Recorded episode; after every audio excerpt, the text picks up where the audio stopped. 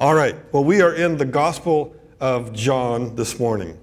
What a great privilege to go through John uh, with you today, and what a wise choice on your part to be studying John. What a great book. Now, our passage here is part of a much larger section of John's account, but it's got some very important things for us today. It zeroes in on two particular challenges of the day that people had with Jesus. And I think these are two particular challenges in our day that people have with Jesus suspicion, uh, sorry, skepticism and confusion. Skepticism and confusion. In fact, these areas almost define our modern public life. Now, John had written in 111, he came to his own, and his own people did not receive him. I think that verse captures a lot of what's going on in the whole Gospel of John. He came to his own, and his own people did not receive him. In the case of our story today, his own are some of his siblings and some of the religious establishment. What about our day? I think there are lots of examples of skepticism and confusion. One of them that comes to my mind is from the media types. And you see this in the aftermath of things like the very sad event, this, this, the shooting in the church in Texas. And so some of the media types are interviewing people and they're saying, wait a minute, you guys were at a prayer meeting and you were praying and some guy came in and did this thing. Obviously, your prayers aren't working.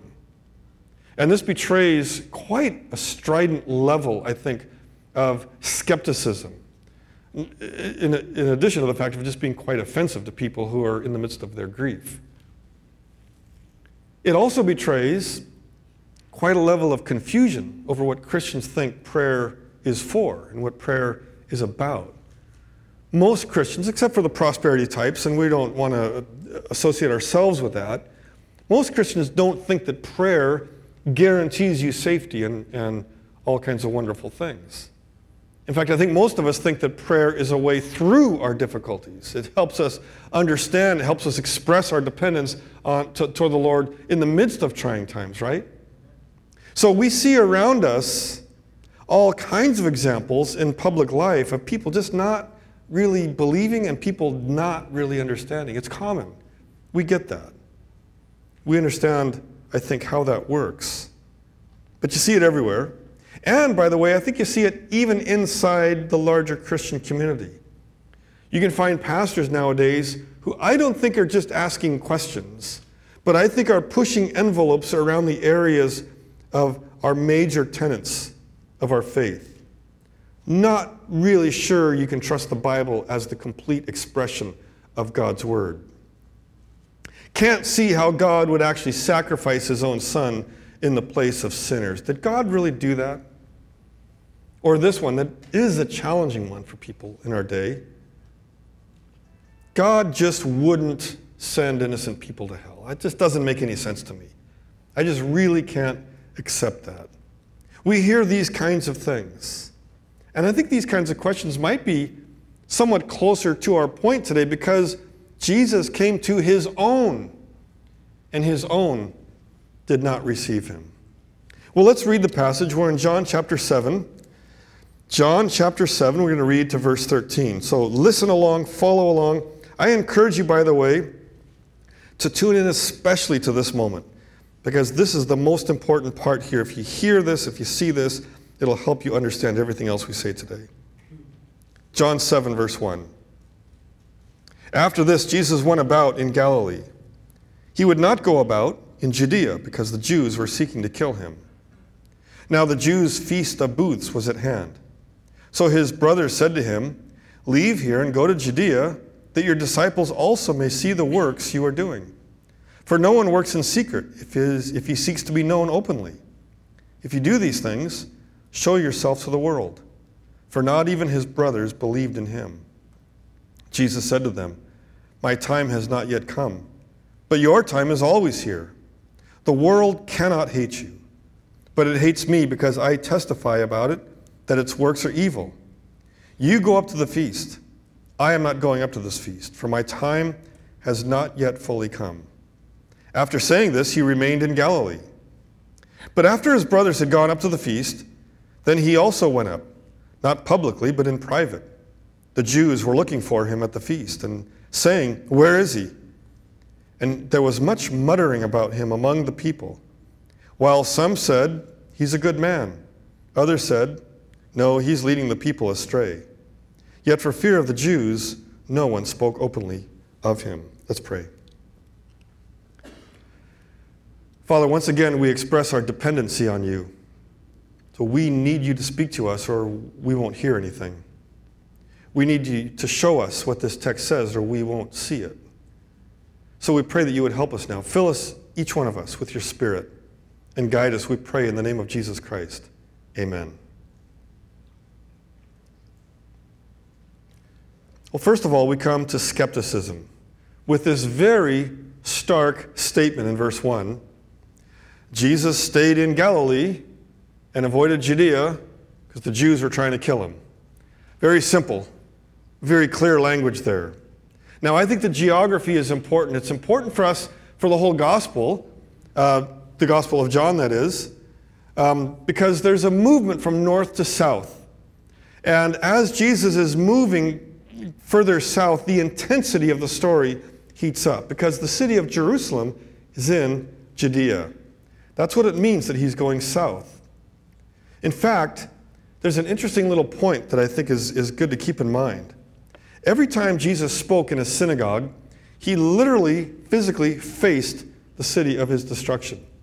Because the synagogues were all arranged, no matter where they were around Jerusalem, to face. So, so the speaker would be looking out and facing that city.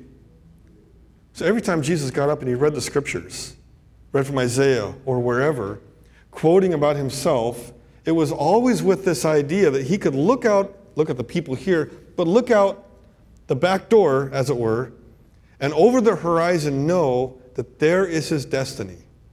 And his destiny is a harsh, brutal death, the place of his crucifixion. Now, for the moment, he's avoiding Jerusalem, he's avoiding Judea because the Jews are seeking to kill him. And their desire to kill him comes early and it comes often in the Gospels, doesn't it? In the case of John, in 518, it said they were seeking to kill him because he was making himself out to be equal with God. That was not okay. In fact, this section here is really part of a larger section that begins in verse chapter 5 and runs all the way to verse 8. And this is simply an introduction to the conflict between Jesus and the Pharisees. What we're seeing here is going to expand and grow in intensity, culminating in a heated argument, a very heated exchange in chapter 8 that sends the Pharisees right out of their minds. Jesus provokes them to just set their hair on fire. Reminds me of like a CNN anchor after the latest tweet, right? You know, he said what? They go crazy. That's the Pharisees here. The Jews want to kill him. So this is all happening now during the great Jewish festival, the Feast of Booths, sometimes called the Feast of Tabernacles or the Feast of Tents. It's a week of remembering the provision of God while the people of Israel were traversing in the desert during the Exodus. They would take these palm branches and they would build little huts, little tents, and they would camp out in them all week, remembering what it was like out in the wilderness. And they had a couple of very important moments during this thing. One of them was the drawing of water. The other was the, was the lighting of the lamp. The water was about the rainfall, uh, the provision of water in the desert, and then also the provision, the ongoing provision every year for their crops. So there was kind of a dual purpose to this celebration. So, yes, we remember when God provided water in the desert, but yes, we also remember when God provided water for our crops this year. So all that's going on. Then there is um, something to keep important about this. Because in a couple chapters, Jesus is going to say something very bold about water relative to himself. So you want to be looking out for that. Well, the second thing was the lighting of the lamps. As great candelabras would be lit, would be lit as a remembrance of the light that was going before them as they traveled in the desert. And keep that in mind. File that away because Jesus is going to say something very bold about light relative to himself, also in chapter 8. But notice here his brothers. They're acting like handlers. There's, there's campaign managers.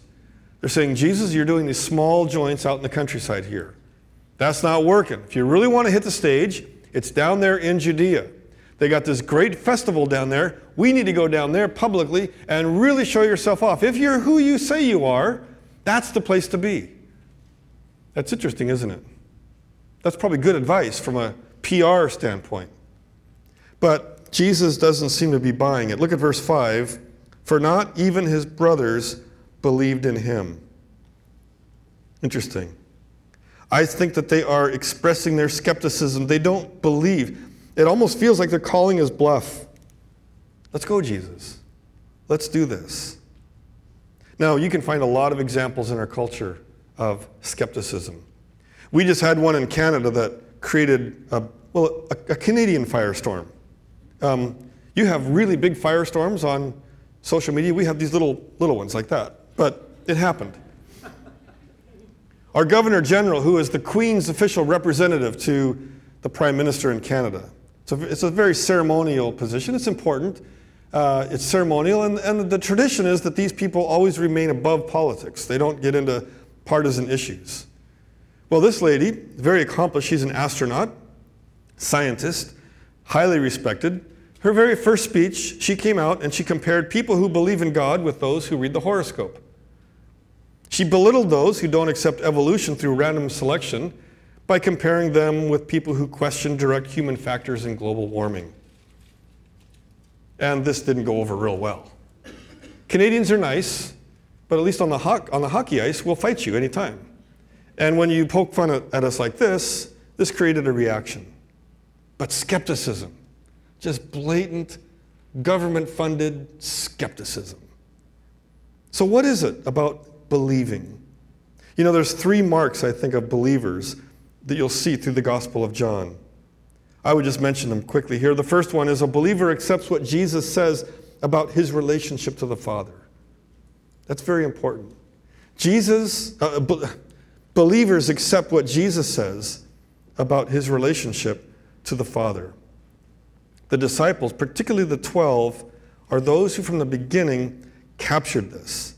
They recognized who he was. You see this early in chapter 2, the wedding of, in Cana in Galilee, where Jesus turned the water into wine. It says there that his disciples believed in him. So, fairly early on in the gospel, through that miracle, the disciples came to believe. They came to understand that this is somebody special. This is somebody else. We've never seen anything like this before.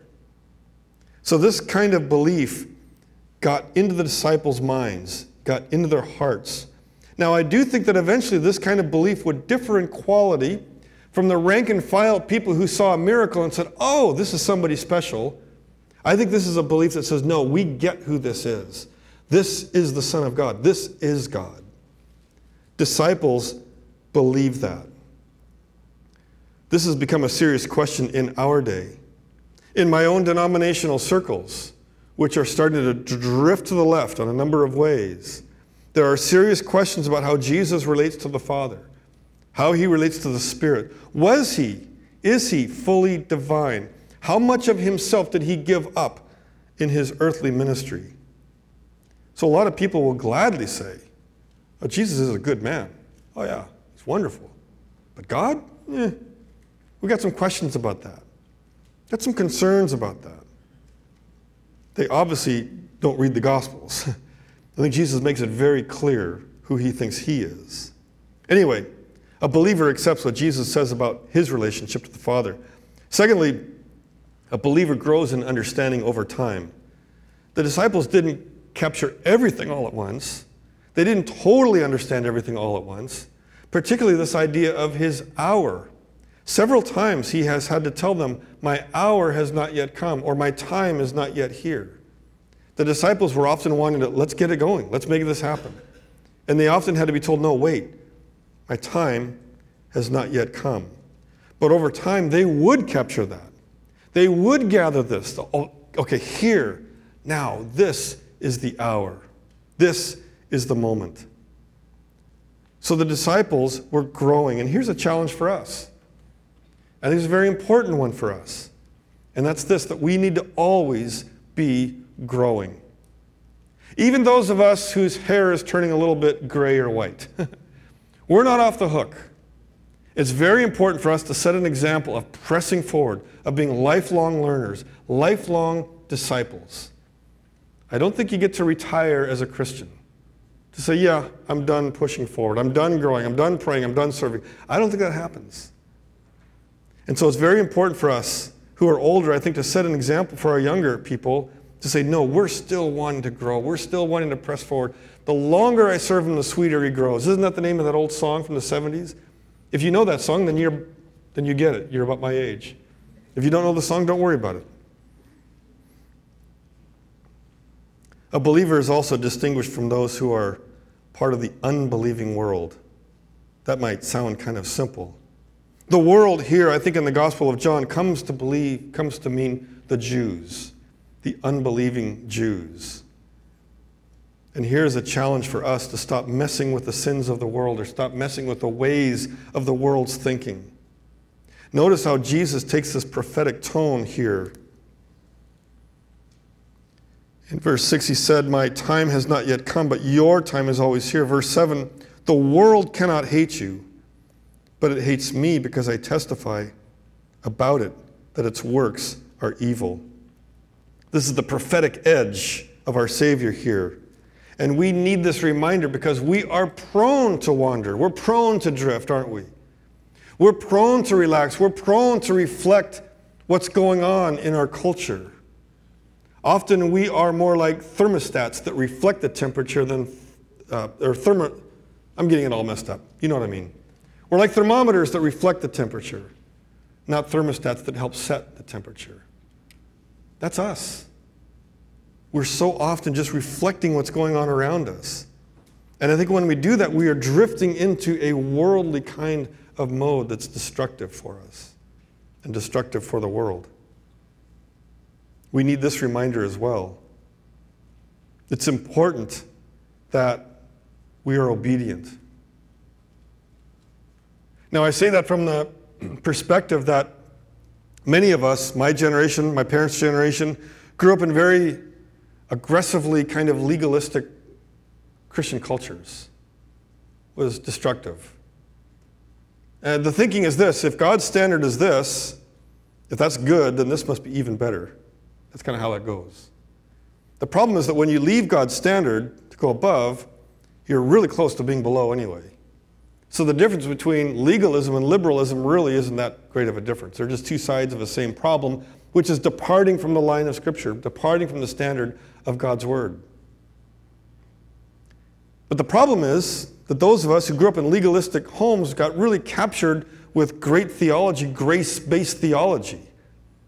And I think sometimes we go a little too far in saying, oh, it's, it's all about grace. It's only grace. It's always grace. Yes, it is, of course. But we still need to be obedient, right? Isn't that still a call? Isn't that still a responsibility? We still need to obey. And let's, let's figure out how to do it by staying as close to that line of Scripture as we can. It doesn't mean we rush into legalism, doesn't mean we drift down into liberalism. It takes work, it takes concentration, it takes focus. But we must obey to be a disciple of Christ. Well, Jesus mentions his hour here. I, I briefly touched on this earlier. What is his hour? In the Gospel of John, his hour or his time always refers to the moment of his crucifixion. When Jesus says, Let's not do this because my time hasn't come, he's saying, Slow it down, guys. But eventually in chapter 13, he's going to say, My hour has come. And he, it's going to lead him straight to the cross. His death and resurrection. This is a natural gospel connection from our story to the cross here. Keep your eyes open as you continue on in the gospel for his time, for his hour. That is the moment when everything changes. That's the moment of climax in this gospel. Okay, so Jesus says, I'm staying in Galilee. You guys go on down up to the feast. In verse 10, though, we come to the second movement, you might say, of our passage, which is confusion. But after this, his brothers had gone up to the feast, and then he also went up, not publicly, but in private. The Jews were looking for him at the feast, saying, Where is he? And there was much muttering about him among the people, while some said, He's a good man. Others said, No, he's leading the people astray. Yet for the fear of the Jews, no one spoke openly of him. So this is kind of confusing. Jesus says, I'm not going to this feast, but then in the next verse he says, Okay, I'm going. But he's going on his own terms, not the terms of his campaign managers, who wanted him to be public. He's going in private. Why? The Jews were being aggressive, and they were looking for him. And it wasn't his time yet. Now, we come to the confusion and the muttering. Did you notice the muttering? Back in chapter 6, there was muttering. Before that, there was grumbling. I'm not saying this is true here. In fact, I'm sure it's not true in this church, but every other pastor I know knows about people who mutter. And they mutter about the music, or the donuts were stale, or the kids were too loud. I used to have a youth pastor who was very active around the church with games and stuff, and they, they would put holes in the sheetrock. He, he got so good, he could fix that hole and get it all repainted before the senior citizens group came in for their coffee time. 24 hours was his best time. That takes a lot of work to get that mud and taped and dried and painted. But some of those old guys would look at that thing and, ah, I can see the, yeah, and mutter, mutter, mutter. Forget we had 50 kids in the youth group and this great thing. No, no, no, they, they messed up the building. Every pastor knows about the muttering that goes on. Well, Jesus is dealing with mutterers here. They're muttering about all kinds of different things. And one of the things they're saying is, He's a good man. That's a common sentiment. That one will work right over there at the university. You walk out there and say, Who believes Jesus was a good man? And most of them will say, Oh, yeah, he's a good man. Now, that could change any minute because we're in turbulent political times in our public discourse. Maybe that'll go away very quickly. But for the moment, I think people still have this generally uh, good idea Jesus was a good man. Other people were saying, No, no, he's leading the people astray. Now, that's a serious charge. Sometimes I think we look at these Pharisees and we, and we think these guys were just insane. They were just crazy. No, there was a certain logic. They were, they were acting on the basis of truth as they understood it, of what they were taught. In Deuteronomy 13:9, it says this listen to this. But you shall kill him. Your hand shall first be against him to put him to death, and afterwards the hand of all the people. You shall stone him to death with stones, because he sought to draw you away from the Lord your God, who brought you out of the land of Egypt, out of the house of slavery. This was the particular charge against Jesus. He is drawing people away from the Lord. And here it is in the context of a celebration about the Exodus and the deliverance from Egypt. And in that context, this passage from Deuteronomy was written. And in this context, they're saying, here, here comes somebody who's doing that. He, he's drawing the people away from the Lord. What's the penalty for that? It's death. Again, there was, a, there was a certain logic behind what they were saying. Now, I think they were being selective in their use of Scripture. And they weren't listening to the, to the Messiah as he had been presented to them through the prophets and all that, of course. But this is why they were so hot about this. And there was confusion among the public. He's a good man. No, he's leading the people astray. Now, this discussion is going on quietly. We read about it right there. Why? Because of their fear of the Jews in verse 13. The Jews had intimidated the people. Well, where was this confusion from? Let's back up a bit to chapter 6. In fact, I think you could back up to chapter 5, where Jesus healed the man at the pool of Bethesda. That really set a lot of this in motion. That really got the Jews going. In chapter 6, Jesus fed 5,000 people. And for, for, verse 14, somebody said, This is indeed the prophet who has come into the world. Great news. But just a few verses later, verse 25, they say, Why did you come? In verse 30, they say, What sign do you give? No, he just fed 5,000 people and their families. And they're saying, Could you give us a sign, do something spectacular? We just haven't quite seen it yet. Amazing. In verse 42, they say, wait a minute, isn't this Joseph's son? That's a way of saying, wait a minute. I know his dad. His dad lives right down there around the corner there. Uh, we know the address. This can't be the guy. this can't be the one that we've been waiting for, the Messiah. No. We know his dad. He's just a businessman around the corner there. Of course. And then Jesus started talking radical. You must eat my flesh and drink my blood. That really sent some people into confusion. In verse 52, 652, they say, How can this man give us his flesh to eat? How can this be? This doesn't make any sense. It threw many of the disciples way off. In fact, some of them said, That's too much. We can't, we can't, we can't. we can't keep going with this. We're done. We're out. Of course. That is so hard. Well, again, I think we see this constantly in our culture. Society, uh, confusion over the identity of Christ. And I think, in a way, it's understandable. We have the benefit of centuries of Christian thought. We have the benefit of the completed canon, the completed text of Scripture, and all the teaching that maybe we've grown up with, or at least that's in part of our, been part of our larger culture. These guys didn't, and I suspect that if we were there, we might have been just as confused as they were. And I think this is a helpful tone for us to take, especially as you think about your mission to the university here, to your community, and, and even to the world, because I know you have interest around the world. A tone not of seeing lost people as enemies of God as much as victims of Satan. People who need to hear the good news, who need to be rescued. Of course, I think this will help us in our tone. But even the signs were not enough for many of the people that Jesus carried out. And I'm quite interested in apologetics, and I know some of you probably are too. You take a great interest in these things, and I think it's a worthwhile project. But in the end, sometimes I think it just comes down to simple proclamation Jesus is Lord. This is what the Bible teaches. Sometimes I think maybe that's just the simplicity of the message we need. Some friends of mine, I, I actually joined them in their work. They were doing this thing we had this uh, thing that would come to our city called a Mind, Body, Spirit Expo, and it was basically a, a sales convention uh, for products uh, for new agey kind of things.